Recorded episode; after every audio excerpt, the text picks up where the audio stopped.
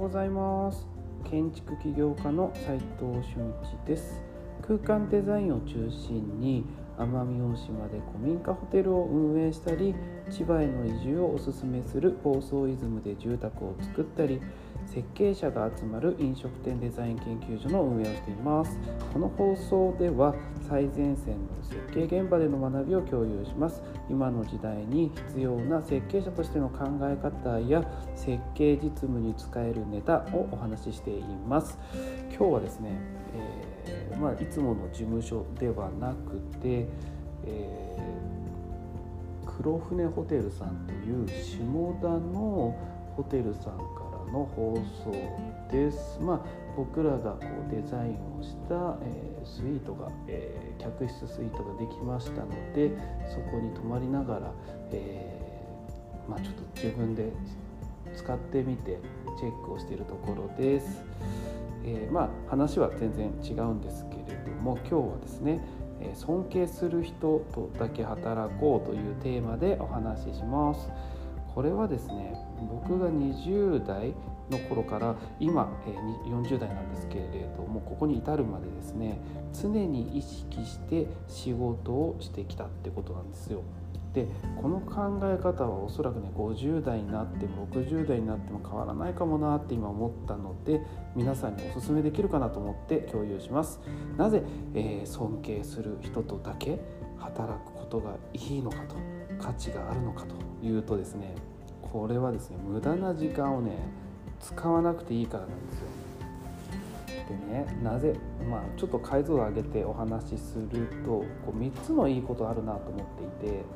1つ目が自分の能力を引き上げてくれるんですよね。で2つ目がストレスがあんまないんですよ。ストレスが感じられない。そして3つ目が、えシンプルに仕事が早く終わるなと。ね、だからこう時間が結構余るというか、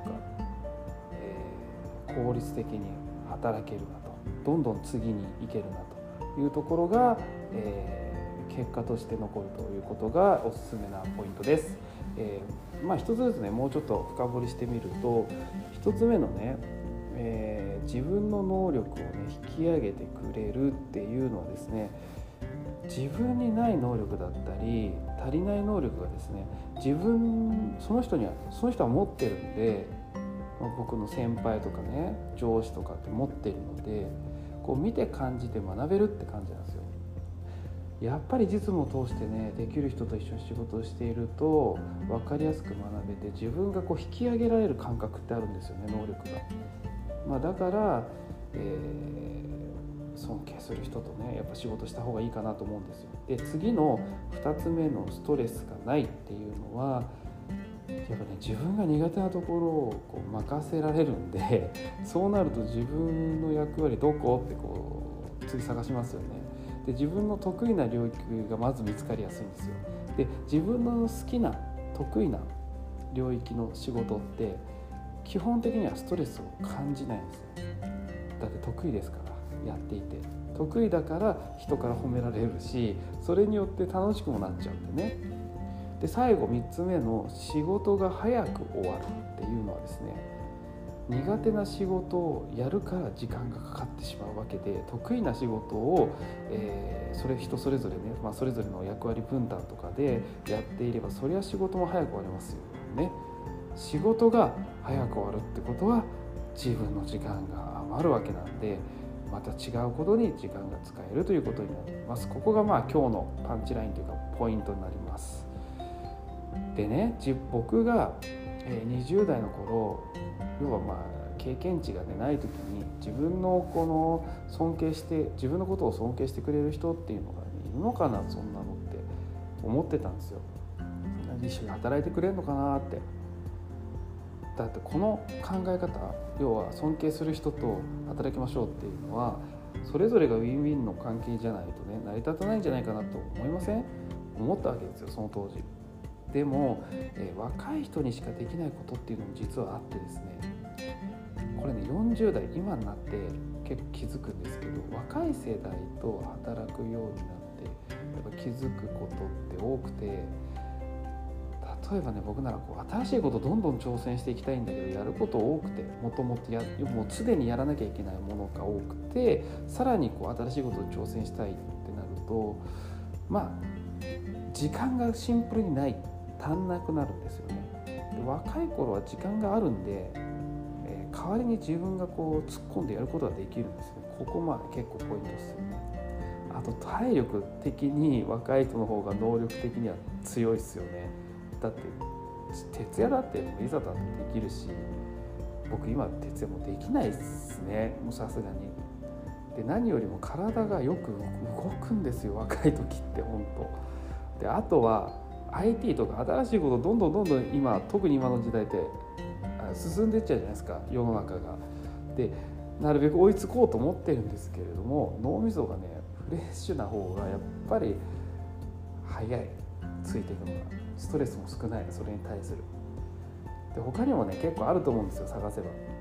まあでもここれだけでも十分、えー、若い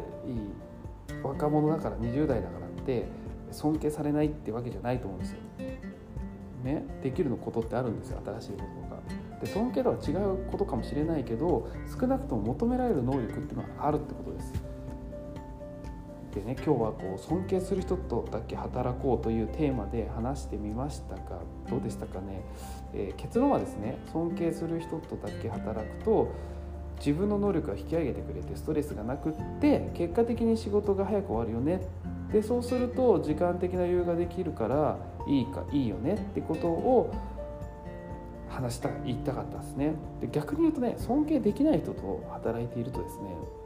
無駄な時間がめちゃくちゃ増えて